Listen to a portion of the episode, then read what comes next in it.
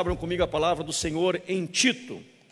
Quando os irmãos estão abrindo, quero lembrá-los que segunda-feira amanhã temos nosso momento de oração na igreja. Clamor e oração na igreja, toda segunda-feira, das 19h30 às 20h30. 10 minutos de louvor, 10 de palavra e o restante oração. Tem sido uma bênção muito grande. Os irmãos têm participado aqui, irmãos têm saído impactado e ah, cresce cada vez mais o número de irmãos que vêm orar conosco às segundas-feiras aqui na igreja. Você gosta de oração? Vem orar. Segunda, sete e meia, é um momento especial voltado para oração aqui na igreja, em nome de Jesus. Tito, quem achou, diga amém. Tito 1.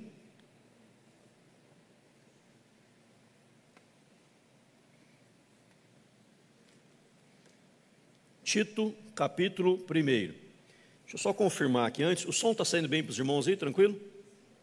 Ok. Então permaneça com esse. Tito 1.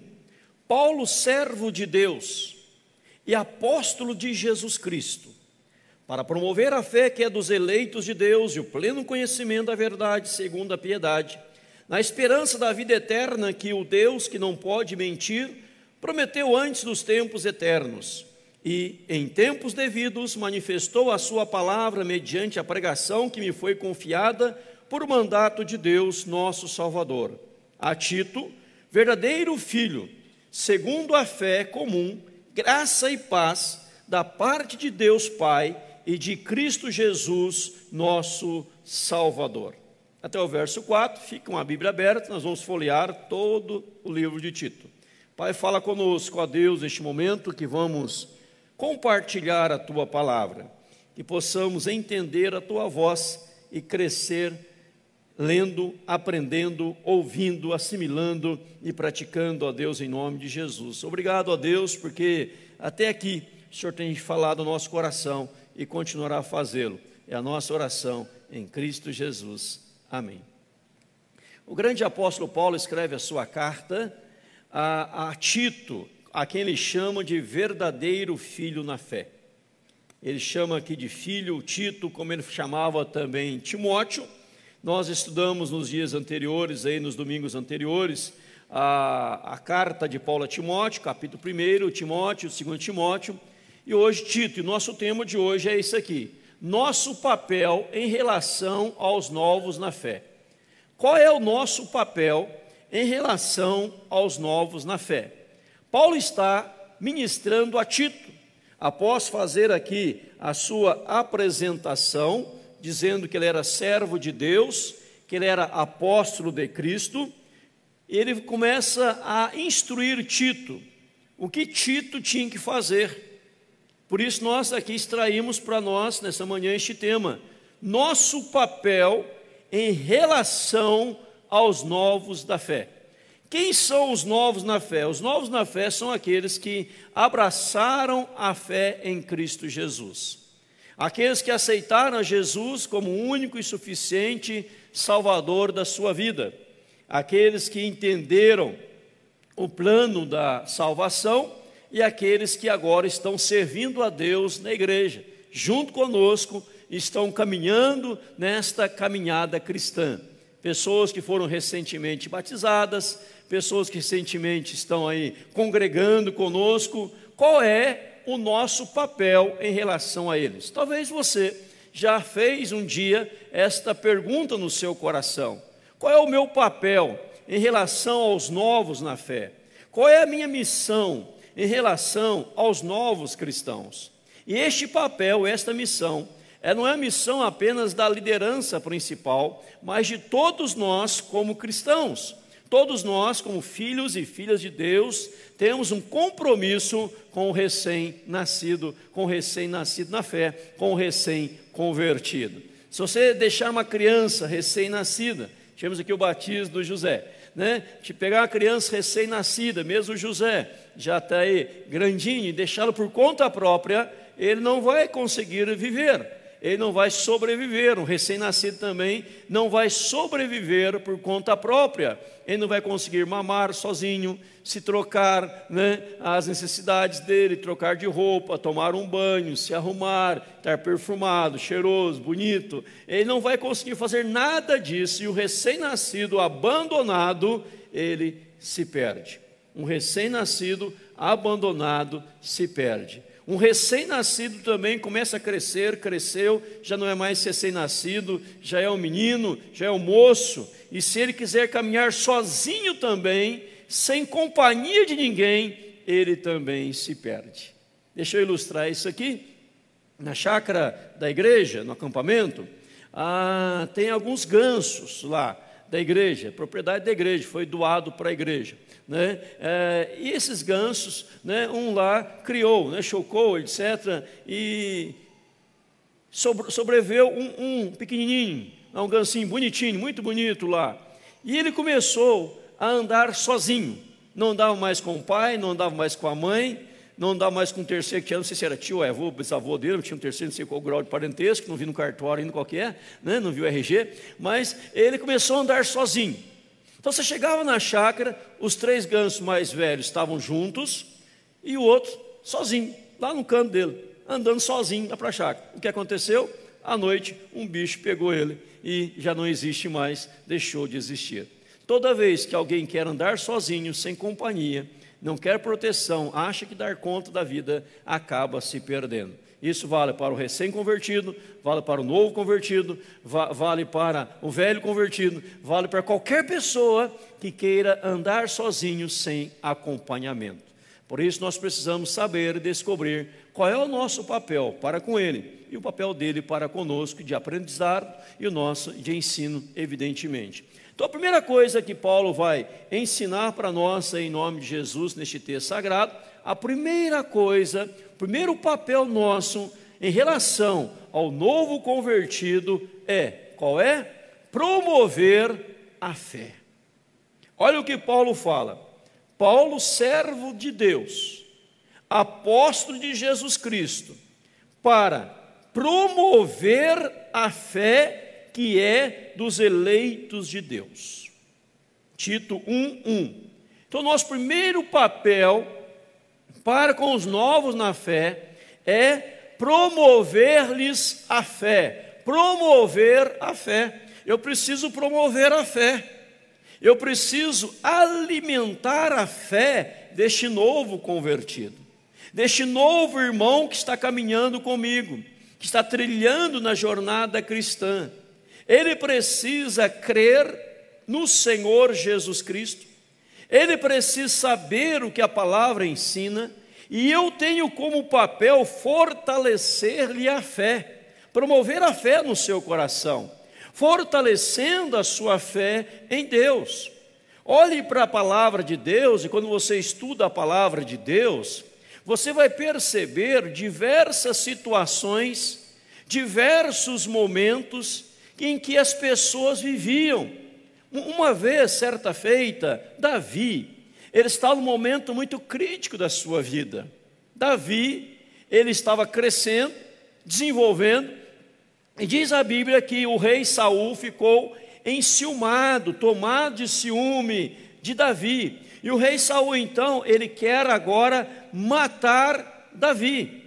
Então Davi está ali, eu agora estou correndo risco de vida, eu posso vir a morrer, ser assassinado, alguém vai tirar minha vida. E diz-nos a Bíblia que Jonatas, filho do rei Saul, foi até Davi e fortaleceu a fé em Deus. Ele fortaleceu a fé em Deus. O reanimou no Senhor. Olha o papel de Jonatas. Jonatas era o príncipe Jonas era o filho do rei Saul, então era príncipe. Davi não era príncipe, mas Davi era o escolhido do Senhor. E mesmo como escolhido do Senhor, ele passou e passava por momentos de turbulência na sua vida. Era um jovem, jovenzinho, cuidava das ovelhas do seu pai, agora já havia matado o gigante Golias, agora era um músico no palácio dedilhando a harpa, tem que fugir porque o rei quer matá-lo. Imagina o que passava na mente de Davi quando jovem. Por que disso? Por que daquilo? Etc, etc, etc. E Jonas chega perto de Davi, ele fortalece a fé em Deus. O nosso papel na vida das pessoas é fazer como, jo, como fortalecer a fé das pessoas em Deus. Não é porque a pessoa abraçou a fé, não é porque a pessoa veio para Jesus Cristo, que ela não vai enfrentar problemas, que ela não vai enfrentar lutas, que ela não vai enfrentar dissabores. Agora que eu disse sim para Jesus, agora que eu sou cristão, olha quantas provas eu estou passando, olha a perseguição que eu estou enfrentando, olha a situação pela qual eu estou vivenciando na minha vida. E se não houver alguém para lhe fortalecer a fé em Deus, essa pessoa vai naufragar na fé. Naufragar na fé. Ela vai dizer, mas eu não acredito mais, eu estou decepcionado, eu estou angustiado, eu estou sofrendo, eu estou padecendo. Você fala, não, mas espera aí, eu vou te fortalecer a fé em Deus. O fato de você crer em Deus não significa que você não enfrentará problemas na vida.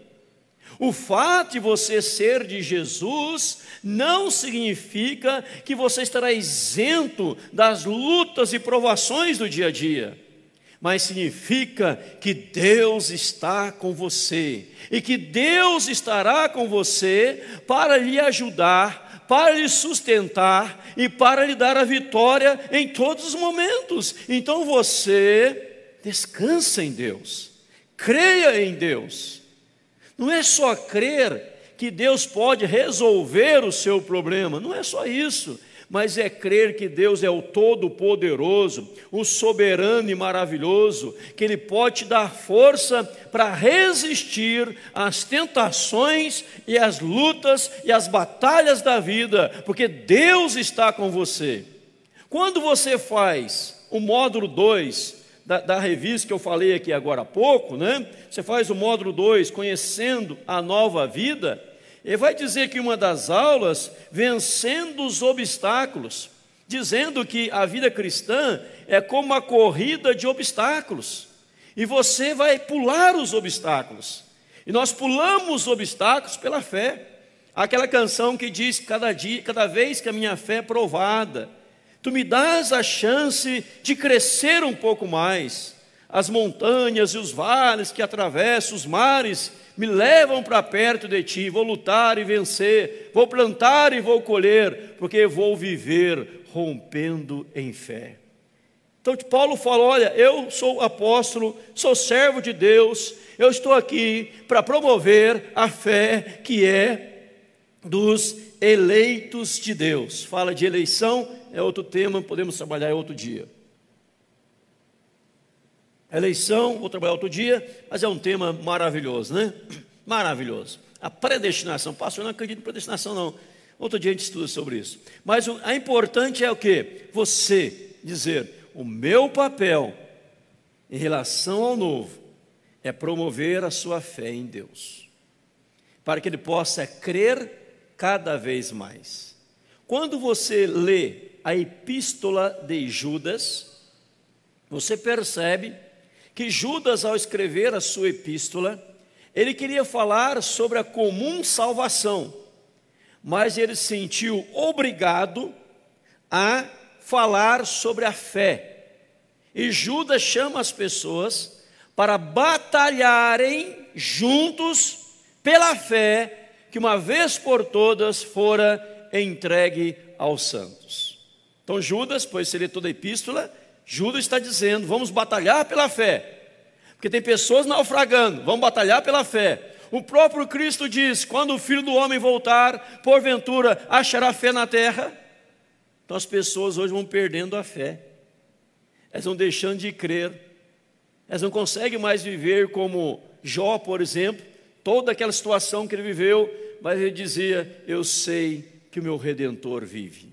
Eu sei que o meu redentor vive. E tinha fé, fé, fé. Centurião, Senhor, faça isso por mim, meu criado está doente. Manda uma palavra tua, já vai ser curado. Jesus fala: nem Israel achei fé como essa. Porque alguém está lhe fortalecendo a fé em nome de Jesus. Seu papel para com o novo é lhe promover, promover a fé dele em nome de Jesus. Não deixe ele perder a fé. Diga para ele: crê em Deus. Nós cremos em Deus. Nós vamos buscar ao Senhor. Em segundo lugar, amados, qual é o nosso papel em relação ao novo na fé? Qual é o nosso papel? Olha lá. Dois, promover o pleno conhecimento. Paulo diz aí no verso primeiro ainda: e o pleno conhecimento da verdade. E o pleno conhecimento da verdade. Eu não só vou promover a fé no novo, mas eu tenho a obrigatoriedade e o privilégio de lhe promover o pleno conhecimento. Quando a palavra diz pleno conhecimento, está dizendo o conhecimento total. Ou seja, o recém-convertido, ou convertido já há mais tempo, ele precisa ser instruído na santa palavra de Deus. Amém ou amém? É o pleno conhecimento. Não é só ter fé, mas ter pleno conhecimento. Uma fé sem conhecimento não adianta nada. Um conhecimento sem fé também não adianta nada. Ele precisa ter fé, mas tem que ter conhecimento. O que, que eu posso crer? Como que eu vou crer? Como que eu vou assimilar esta palavra? O que, que a Bíblia ensina? E o que está faltando hoje no dia a dia é o pleno conhecimento nas pessoas. E as pessoas começam a entender a Bíblia de forma errônea, de forma errada, do jeito que ela pensa, do jeito que ela imagina. É por isso que toda e qualquer pregação tem que ser a pregação genuína da Bíblia. É a Bíblia pregando, é a Bíblia ensinando ao nosso coração. Eu li esses dias do pastor Bates, acho que é Bates, J.L. Bates, nos Estados Unidos de Oklahoma. Bates, ele estava pregando lá na igreja dele, uma igreja Assembleia de Deus. Pastor Bates, J.L. Bates de Oklahoma, pregando na igreja dele um sermão especial sobre homossexualismo. E a reportagem dizia, enquanto estava pregando na igreja Assembleia de Deus sobre homossexualismo, a metade da igreja levantou e foi embora a metade da igreja levantou e foi embora, dizendo: Pastor, o senhor não pode fazer discriminação. O senhor disse que homossexualismo é pecado. O senhor não pode discriminar, pastor. E a metade da igreja levantou e foi embora. Por que disso? Porque as pessoas não estão sendo instruídas no pleno conhecimento. Não é o que eu acho, não é o que eu penso, não é o que eu imagino, mas é o que a Bíblia diz em nome de Jesus. E a Bíblia diz: se não passar pela conversão, não entra no reino dos céus. Se não passar pela conversão, não vai morar no céu com Jesus. A pessoa precisa conhecer o que a Bíblia ensina e passar por uma genuína e verdadeira transformação.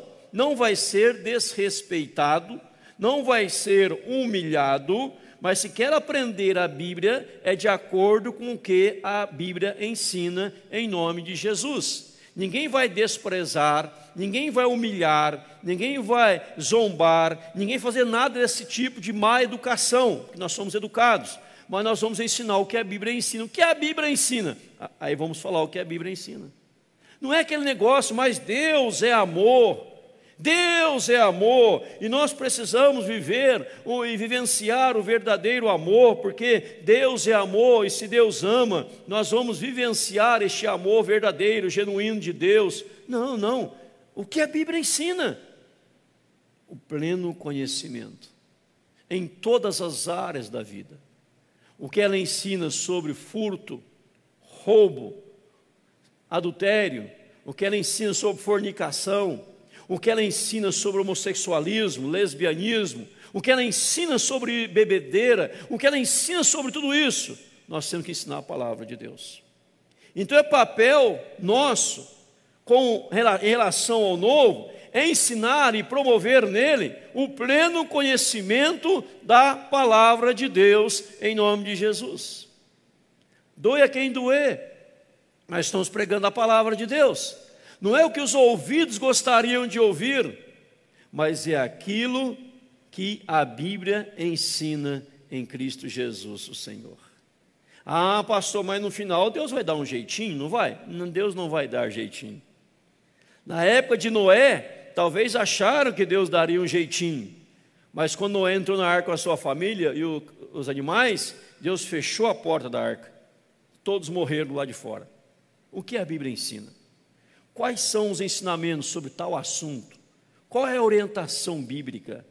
Nós ficamos na palavra do Senhor, em nome de Jesus. Aí, às vezes, você ouve aquilo, mas, pastor, nós vivemos outro tempo, estamos em outros tempos, mas a Bíblia não muda, ela é a mesma e será sempre a mesma eternamente, em nome de Jesus. Mas nosso papel é ensinar a Bíblia. Olha, você está pensando assim, está falando desta forma, mas não é isso que a Bíblia ensina, não. Se nós queremos viver a Bíblia, praticar a Bíblia, então nós vamos para ela em nome de Jesus. Agora, é um absurdo nesta área, é um absurdo saber que tem igrejas que estão pregando favorável a isso, homossexualismo, tem pastores homossexuais e dá o nome de igreja. No Rio de Janeiro tem igreja contemporânea que vive assim. Não tem fundamento bíblico, não tem base bíblica. Como tem igrejas né, de pode casar com várias, etc., não tem base bíblica. Nós temos que promover o pleno conhecimento em nome de Jesus. Amém? Em terceiro lugar, nós precisamos, olha lá, promover a vida piedosa. Promover a vida piedosa. Eu vou ler aí, capítulo 1.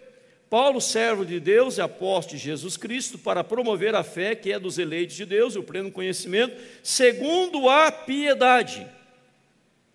Segundo a piedade. Paulo fala sobre piedade nas suas cartas 14 vezes. A palavra grega para piedade aqui no Novo Testamento é diferente do Velho Testamento. No Velho Testamento, a palavra piedade traz a ideia de compaixão e dó. No Novo Testamento, no grego, a palavra piedade não é compaixão e nem dó, é viver de acordo com aquilo que se crê. A palavra piedade no Novo Testamento é viver de acordo com aquilo que crê. É, tá, está ligada em duas coisas: a crença correta e o modo correto de viver. E Paulo fala, segundo a piedade é viver de conformidade com a fé, pondo-a em prática. Não adianta eu ter fé, não adianta eu ter o conhecimento, se eu não tenho a prática. Não adianta eu ter a crença correta, se eu não tenho o modo correto de viver. Por isso envolve a piedade. 14 vezes Paulo trabalha nas suas cartas. Não adianta eu ter a ortodoxia se não tenho ortodoxia. Eu tenho a teoria e não tenho a prática. Eu tenho que ter a prática. E na piedade está vida com Deus, orar, ler a Bíblia, rogar ao Senhor, clamar ao Senhor, frequentar a igreja, praticar os ensinamentos bíblicos, jejuar, se consagrar, tudo que a Bíblia fala sobre a vida cristã tudo que a Bíblia fala sobre o nosso papel cristão está ligado à piedade. Fazer o bem às pessoas, abençoar as pessoas, somar na vida das pessoas, multiplicar na vida das pessoas e por aí vai. Amar como Cristo amou a igreja, amar assim as pessoas, não odiar ninguém, mas ser um abençoador de vida. Não adianta eu ter o conhecimento repito, se eu não tenho fervor, se eu não tenho a vida, se eu não tenho a conduta.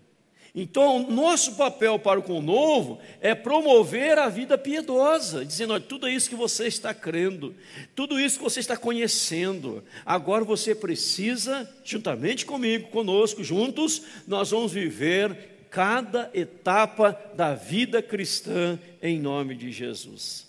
Porque a vida cristã não resume num compêndio teológico, num compêndio de conhecimento, conhecimento aprofundado, conhecimento aí de, de Gênesis ao Apocalipse, saber tudo da Bíblia, mas não tenha piedade, você não vai praticar nada.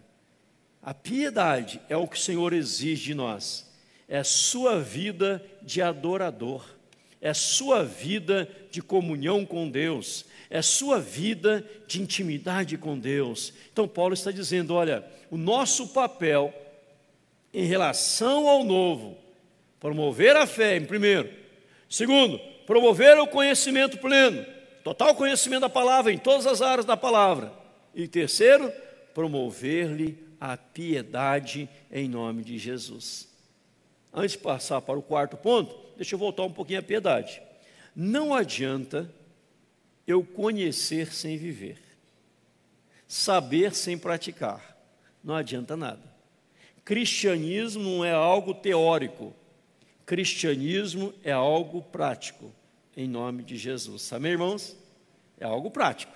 Se eu não sou piedoso, não estou vivendo minha vida de comunhão, de intimidade, de quebrantamento diante do Senhor, de adorador verdadeiro, nada está adiantando.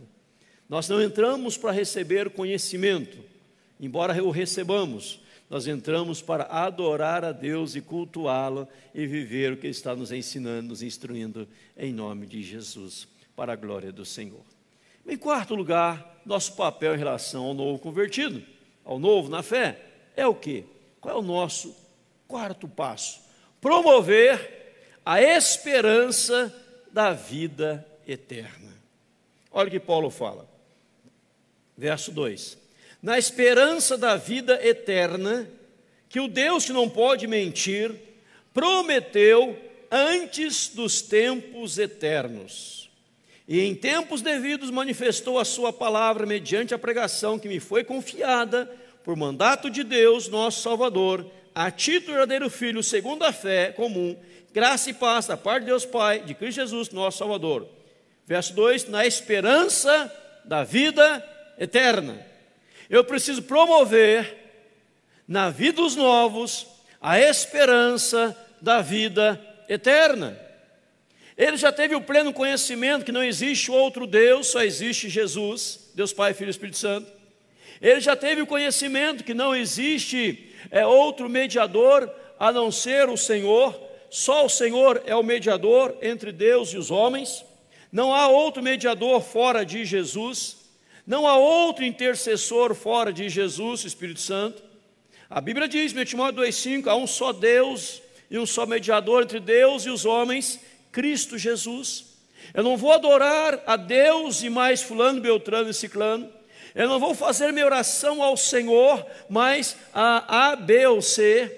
Eu não vou pedir para os santos e para Jesus, para Fulano e para Jesus. Só Jesus é mediador, pleno conhecimento, a prática renuncio tudo mais que não é da Bíblia, afasto que me distancie de Deus, aproximo que me aproxima de Deus, mas eu preciso entender que a minha vida, ela não se resume a este patamar terreno, e eu tenho que ter a esperança da vida eterna, que um dia eu vou morar lá no céu eternamente com o Senhor que nós aguardamos novos céus, nova terra, nos quais habita a justiça. Paulo escreve aos Coríntios dizendo: se a nossa esperança em Cristo se limitasse apenas a esta vida, nós éramos os mais infelizes de todos os homens. Então você precisa promover nele a esperança da vida eterna. Talvez você, meu discipulando, está falando com o discípulo, você é o discipulador, discipulando, que está discipulando, Talvez você, meu discipulando, está vivendo a sua vida como se tudo acabasse aqui neste mundo, como se tudo resumisse a este mundo, e você está preparado para passar a eternidade com Deus ou passará a eternidade longe de Deus? Então, se você crê na vida eterna, se você crê na Bíblia, se você honra ao Senhor, então o Senhor tem novo céu e nova terra. E nós temos que ter a esperança da vida eterna. no céu, o lar celestial. Sabe por quê, irmãos? Tem muita gente que vive como se tudo se resumisse a esse patamar terreno. Vive como se tudo fosse ganhar dinheiro, tudo fosse adquirir, tudo fosse comprar, possuir, e não tem nada na eternidade, nada lá no céu. E quando Jesus vier, acontecer o arrebatamento, muitos ficarão, porque não teve a esperança da vida eterna. O vosso tesouro, diz a Bíblia, está no céu, onde ladrões não roubam, traça, ferrugem não chega. Nosso verdadeiro tesouro é celestial, em nome de Jesus. Paulo, quando estava no final da sua vida, dizia: Combati o bom combate, completei a carreira, guardei a fé, já agora a coroa da justiça me está guardada. Paulo já dizia que a volta de Jesus, quando escreveu aos Romanos, está mais próxima agora do que quando no princípio nós cremos. Então, a sua vida não se resume somente aqui. Por isso, é aquele que foi educado, ensinado, instruído, discipulado na esperança da vida eterna, ele pode dizer: Maranata, vem Senhor Jesus. Maranata, vem Senhor Jesus. Se Jesus viesse hoje, você iria com ele? Você está preparado para a vida eterna? Sua vida se resume só aqui? Ou você garantiu o céu, abraçando a Jesus Cristo pela fé, entregando o seu coração ao Senhor Jesus? Paulo está ensinando aqui, olha, precisamos promover nos recém-convertidos, nos novos, a esperança da vida eterna. Em quinto lugar, levantar uma liderança sadia e compromissada. Olha o que Paulo fala aqui. Verso 5, capítulo 1. Por esta causa, Tito, te deixei em Creta. Para quê? Para que pusesse em ordem as coisas restantes. Tem coisas que tem que colocar em ordem. Bem como em cada cidade constituíste presbíteros, conforme te prescrevi. Então, quero que você venha constituir presbíteros. Quem são os presbíteros? Aqueles que vão ajudar na administração da igreja. Presbítero docente é o pastor, presbítero regente são os demais. Em cada cidade vai constituir aí presbíteros, verso 6. Tem que ser é, alguém que seja irrepreensível, marido de uma só mulher, tenha filhos crentes, não são acusados de solução, não são insubordinados, porque é indispensável que o presbítero ou bispo seja irrepreensível como despenseiro de Deus não arrogante, não irracível, não dado ao vinho, nem violento, nem cobiçoso de estorpe e ganância, antes hospitaleiro, amigo do bem, sóbrio, justo, piedoso, tendo domínio de si, apegado à palavra fiel, que é segundo a doutrina, de modo que tenha poder tanto para exortar pelo reto ensino, como para convencer os que contradizem. Então Paulo está dizendo, olha Tito, nosso papel em relação a nós levantar uma liderança sadia e compromissada levantar pessoas para cuidar deles, para orientar, para ensinar, para abençoar. É a igreja formando líderes. É o quarto módulo. É a igreja formando líderes. A igreja levantando uma liderança capacitadora, abençoada, que vai instruir os novos, uma liderança apegada à palavra, uma liderança que seja hospitaleira, amiga do bem, justa, irrepreensível, verso 8, piedosa, o que é piedosa? Viver de conformidade com a fé, viver de conformidade com a fé, pondo-a em prática, uma liderança que vive a palavra do Senhor, para instruir, orientar e discipular as pessoas. Paulo fala isso a Tito. Em sexto lugar, irmãos, repreender e corrigir os falsos ensinos. Olha o que Tito fala, Paulo fala, verso 10. Porque existem muitos insubordinados, pauradores, frívolos, enganadores, especialmente os da circuncisão. É preciso fazê-los calar, porque andam pervertendo casas inteiras, ensinando o que não devem, por torpe ganância. Foi mesmo dentre eles um seu profeta que disse: cretenses sempre mentirosos, feras terríveis, ventres preguiçosos. Tal testemunho é exato, portanto, repreende-os severamente, para que sejam sadios na fé, e não se ocupem com fábulas judaicas, nem com mandamentos de homens, desviando-os da verdade.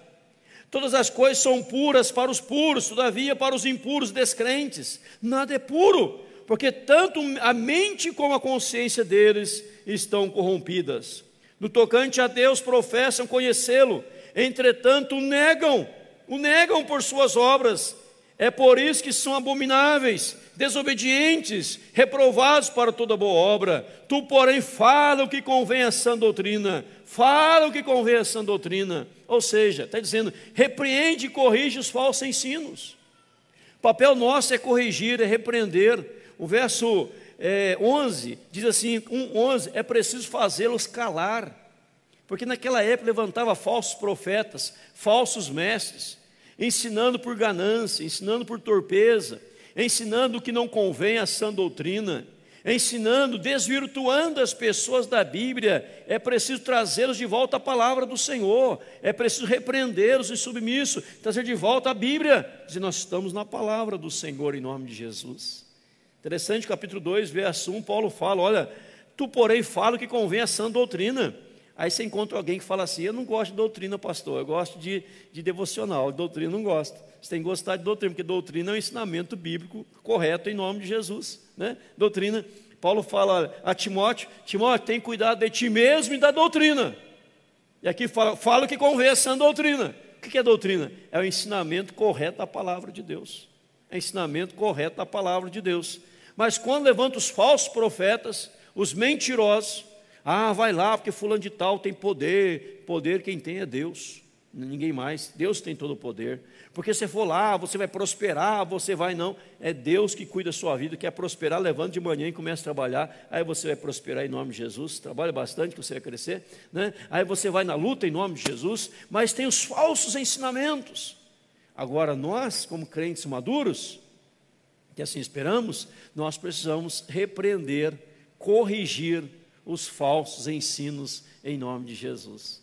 Não é ensinar qualquer coisa, de qualquer jeito, mas ensinar o que é bíblico em nome do Senhor. Zelar pela sã doutrina, sem esquecer a piedade, o ensinamento e a prática piedosa em nome de Jesus. Amém? Tá aí, irmãos? Estão acompanhando? Olha, em sétimo lugar, sétimo lugar, qual é o sétimo lugar? Instruir no novo modo de viver. Agora que você se converteu, tem um novo modo de viver. Você não vai viver mais como vivia antes, mas um novo modo de viver. Este novo modo de viver, dois tipos, duas, dois relacionamentos. Primeiro, em relação às autoridades. Qual deve ser? Submissão. Submissão e obediência em relação às autoridades. Capítulo 3. Lembra-lhes que se sujeitem aos que governam, às autoridades, sejam obedientes, estejam prontos para toda boa obra. Então, qual é meu novo modo de viver em relação às autoridades? Ser submisso e obediente. Se a autoridade está ensinando o que é bíblico, que é da palavra do Senhor, se a autoridade tem compromisso com Deus, é autoridade. Então eu tenho que me submeter, eu tenho que obedecer. Paulo fala aqui, ó, vou repetir: lembra-lhes que se sujeitem aos que governam. Lembra quando é, lá em Coríntios, 2 Coríntios, se não me engano, quando Paulo, pregando a palavra do Senhor, dizia assim: as pessoas da igreja diziam, eu sou de Paulo, lembra disso? Eu sou de Cefas. Aí tinha um grupo que dizia assim: Eu sou de Cristo. Eu sou de Paulo, sou de Cefas, ou dizia: Eu sou de Cristo.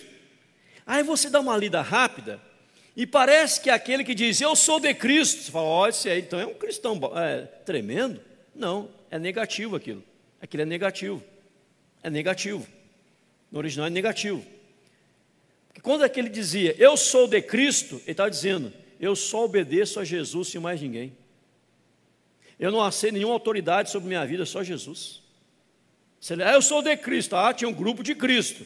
era um grupo de revoltados irrepreensíveis, é, insubmissos, que dizia que só obedecia a Jesus. Só obedeça a Jesus. Não, sou, não obedeço Paulo, ninguém, nem Cefas, só obedeço, eu sou de Cristo, só obedeço a Jesus.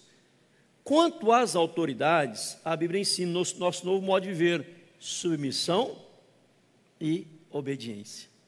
Está ensinando o que é bíblico, submissão e obediência. Autoridades civis e militares, submissão e obediência. Se estão vivendo conforme a palavra de Deus, se não estão ensinando ao contrário à palavra de Deus. Se ensinaram ao contrário à palavra de Deus, se é civil, militar ou eclesiástica, você não deve submissão e nem obediência. Mas se tá, não está contradizendo a palavra, eu preciso obedecer e ser submisso em nome de Jesus. O filho tem que obedecer à autoridade do professor. O professor é autoridade sobre o filho. O professor não é alguém para ficar mimando o filho, passando a mão na cabecinha do, da criança, do menino, passando de aninho sem estudar, não. Se não estuda, tem que reprovar. Reprove mil vezes. Se não estudou, reprove. Que tem que estudar. E professor é autoridade sobre os filhos. No passado, o pessoal ia na escola, quer ver aqui o que a escola ensina, conhecimento da escola, né, sabedoria da escola, o conteúdo da escola, professor autoridade. Hoje, alguns pais vão na escola para saber como é que é o recreio, um lugar de brincadeira, se o filhinho gostou da escola, se não gostou da escola, não está preocupado com o ensino da escola. Isso o professor chama a atenção do aluno, vai brigar com o professor, com a direção. Ah, chamou a atenção do meu menininho, chamou a atenção do meu garoto, chamou a atenção. É besteira. Pessoas incultas e letradas.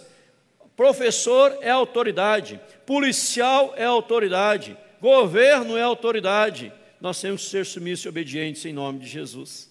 Obedi obedientes, e o filho tem que aprender a obedecer o pai. O pai é autoridade sobre o filho, a mãe é autoridade sobre o filho. Muitas vezes é bom sim dizer por que nós estamos mandando tal coisa. Mas muitas vezes também pode dizer, estou falando porque eu que mando, quem, tá, quem manda sou eu, você simplesmente obedeça. Não tem tempo para explicar agora, porque o pai e a mãe é autoridade em nome de Jesus.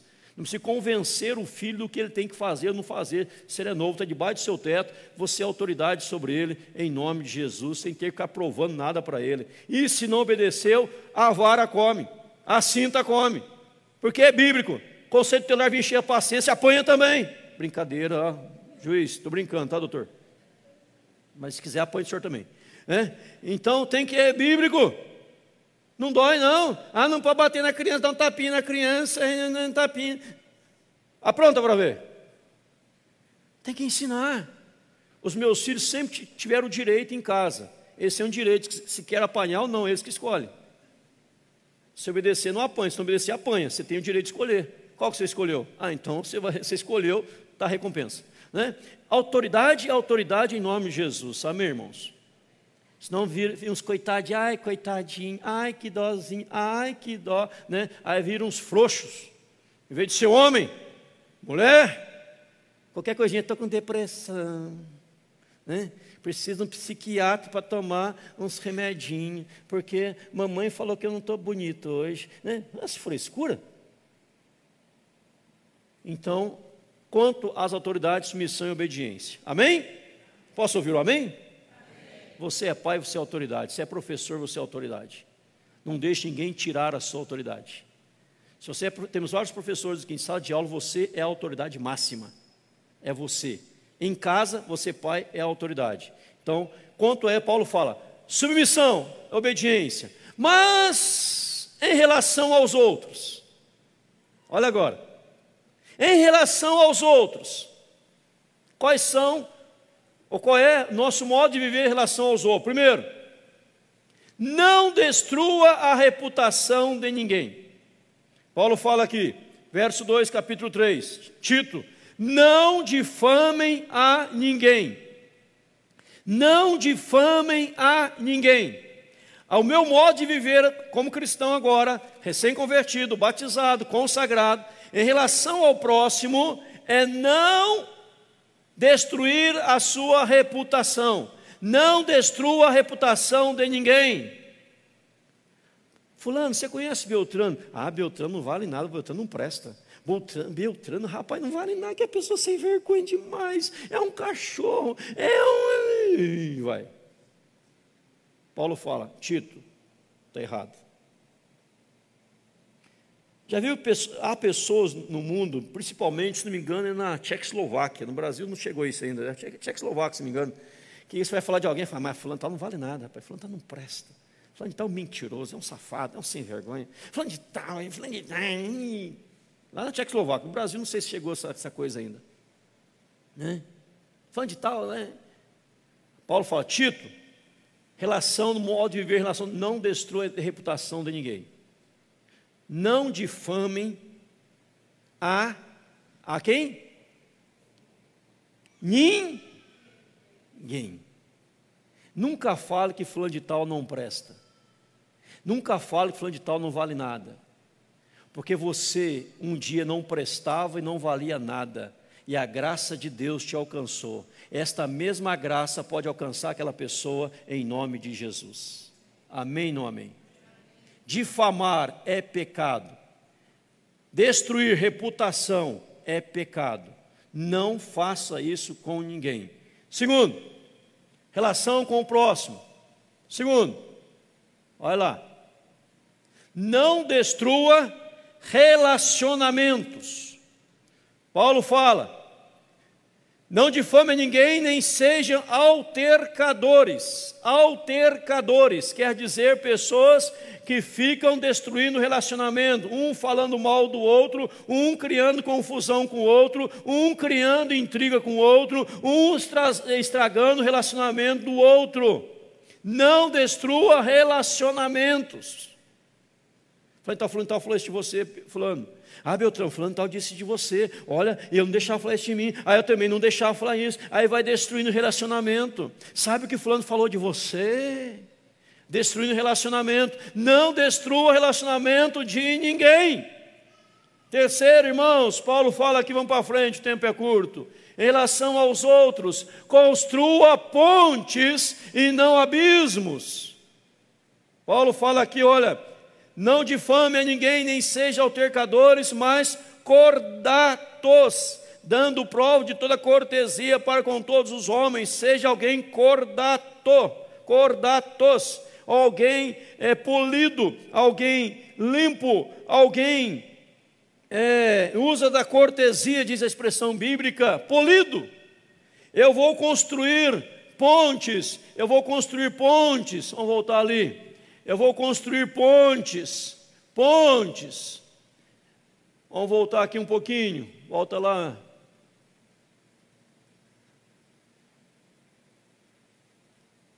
Olha lá, voltou lá, se apertar em cima, irmãos, volta lá para a minha tela, Rodrigo, por favor. Então, construa pontes, põe nessa parte para mim, construa pontes e não abismos. Seja cordatos, obrigado, Rodrigo é, construa pontes e não abismos. Ou seja, se eu, eu falei mal, se eu difamei, se eu criei intriga, eu estou criando é, abismos, eu estou construindo abismos, mas eu tenho que construir pontes, eu tenho que aproximar pessoas e aproximar pessoas a Deus. Estou entendendo, sim ou não? Seja alguém construtor de pontes que aproximam um com o outro e aproxima pessoas a Deus. Em último lugar, dentro desse ponto 7, estão acabando. Em relação, não busque os seus interesses próprios, não busque os seus próprios interesses. Então, diz aqui a Bíblia: seja, haja com cortesia para com todos os homens, seja cortês não busque seu direito só, seu interesse próprio. Renuncie a si mesmo. Seja benção na vida do outro, em nome de Jesus. Pois se eu não sou benção na vida do outro, se eu busco apenas os meus relacionamentos, meus interesses, eu vou estar construindo abismos. Eu vou estar destruindo relacionamentos e reputações. Mas Deus me chama para não buscar meu interesse, mas o interesse do reino dos céus, o interesse celestial, para que Deus abençoe em nome de Jesus, amados. Oitavo, seja exemplo aos novos. Olha que Paulo fala aqui, verso terceiro. Pois nós também outrora, Outrora nós éramos nércios, desobedientes, desgarrados, escravos das paixões e prazeres, vivendo a malícia e na inveja, odiosos, odiando-nos uns aos outros. Mas quando, porém, se manifestou a benignidade de Deus, nosso Salvador, e o seu amor para com todos os santos, não por obras de justiça praticadas por nós, mas segundo a sua misericórdia, ele nos lavou mediante o lavar regenerador e renovador do Espírito Santo, o que ele ele derramou sobre nós ricamente por meio de Jesus Cristo, a fim de que, justificados por graça, nos tornemos seus herdeiros, segundo a esperança da vida eterna. Fiel é a palavra, e quer que no tocante a estas coisas faça afirmação confiadamente, para os que têm crido em Deus sejam solícitos na prática de boas obras estas coisas são excelentes e proveitosas aos homens. Evita discussões insensatas, genealogias, contendas, debates sobre a lei, porque não tem utilidade essas coisas, são fúteis.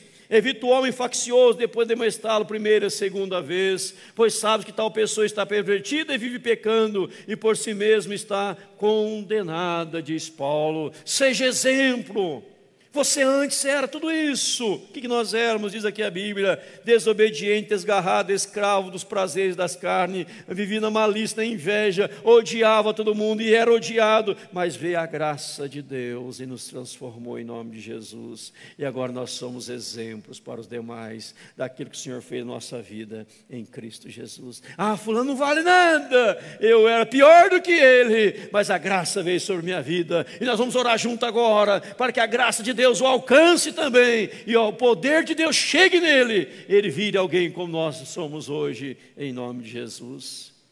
E por fim, amados, ensinar como se tornar verdadeiramente frutífero. Eu encerro essa última parte, capítulo 3. Paulo fala lá no versículo 14: Agora, quanto aos nossos, que aprendam também a distinguir-se nas boas obras a favor dos necessitados, para não se tornarem infrutíferos. Ensinar os novos a serem crentes frutíferos. Frutíferos. Agora, vamos resumir isso aqui e vou encerrar. Se eu estou promovendo a fé, o pleno conhecimento, vivendo a vida piedosa, na esperança da vida eterna. Esperança da vida eterna. O mundo resume aqui não, tem o céu com Cristo. Se eu estou vivendo desta maneira, se eu estou aqui obedecendo às autoridades, submissão e obediência, se eu estou aí não difamando ninguém, não destruindo a reputação de ninguém, se eu estou não buscando meus interesses, mas o interesse do reino dos céus, não construo abismo, construo pontes, aproximo pessoas, eu me torno um crente frutífero em nome de Jesus. A pessoa que vai frutificar para a glória do Senhor, a pessoa que vai agregar para a glória do Senhor, a pessoa que vai somar para a glória do Senhor, em nome de Jesus, como diz Paulo aqui, Tito, olha Tito, seja exemplo, Tito, seja exemplo, e qualquer um que age contrário a isso, você repreende, você faz calar, você coloca as coisas em ordem, uma liderança sadia, abençoada, então nós tornaremos crentes frutíferos em nome de Jesus. Então, nesta manhã, depois você lê a carta de Tito novamente, toda ela, umas dez vezes a semana, se possível, pegando mais coisas do texto. Como ser um cristão frutífero? Construa pontes, não abismos. Abençoe pessoas. Maledicência jamais, abençoar sempre em nome de Jesus. Aí seremos verdadeiramente frutíferos para a glória de Deus, para o louvor de Deus, em nome de Jesus. Amém, irmãos? Esse é o ensinamento desta manhã da palavra de Deus. E tudo isso vai acontecer se nós vivermos a vida piedosa. Crença correta, modo de viver correto, lado a lado. Eu creio eu estou fazendo. Seus atos falarão bem mais alto do que as suas palavras, e vidas vão se agregar a nós, em nome de Jesus. Creia, qualquer vida, por mais difícil que seja, Deus pode mudar, Porque você, eu, nós éramos difíceis e Deus nos mudou. Ele pode mudar qualquer um. Vamos ficar em pé, vamos orar encerrando o culto. Pai querido, obrigado a Deus por esta manhã, pela palavra do Senhor ministrada ao nosso coração. Pai, em Cristo Jesus, o Senhor, queremos viver esta palavra, Senhor. Queremos, ó Deus, apegar esta palavra, pois não é a palavra nossa, mas é palavra tua, palavra bendita do Senhor em Cristo Jesus. Pai, ensina-nos realmente a praticar o nosso compromisso em relação ao próximo, aos novos convertidos que estão chegando, Pai e aqueles já estão há mais tempo, em nome de Jesus, que nós possamos viver esta palavra, Senhor. Dá-nos a piedade correta, grande fonte de lucro é a piedade com contentamento, a vida fervorosa diante do Senhor.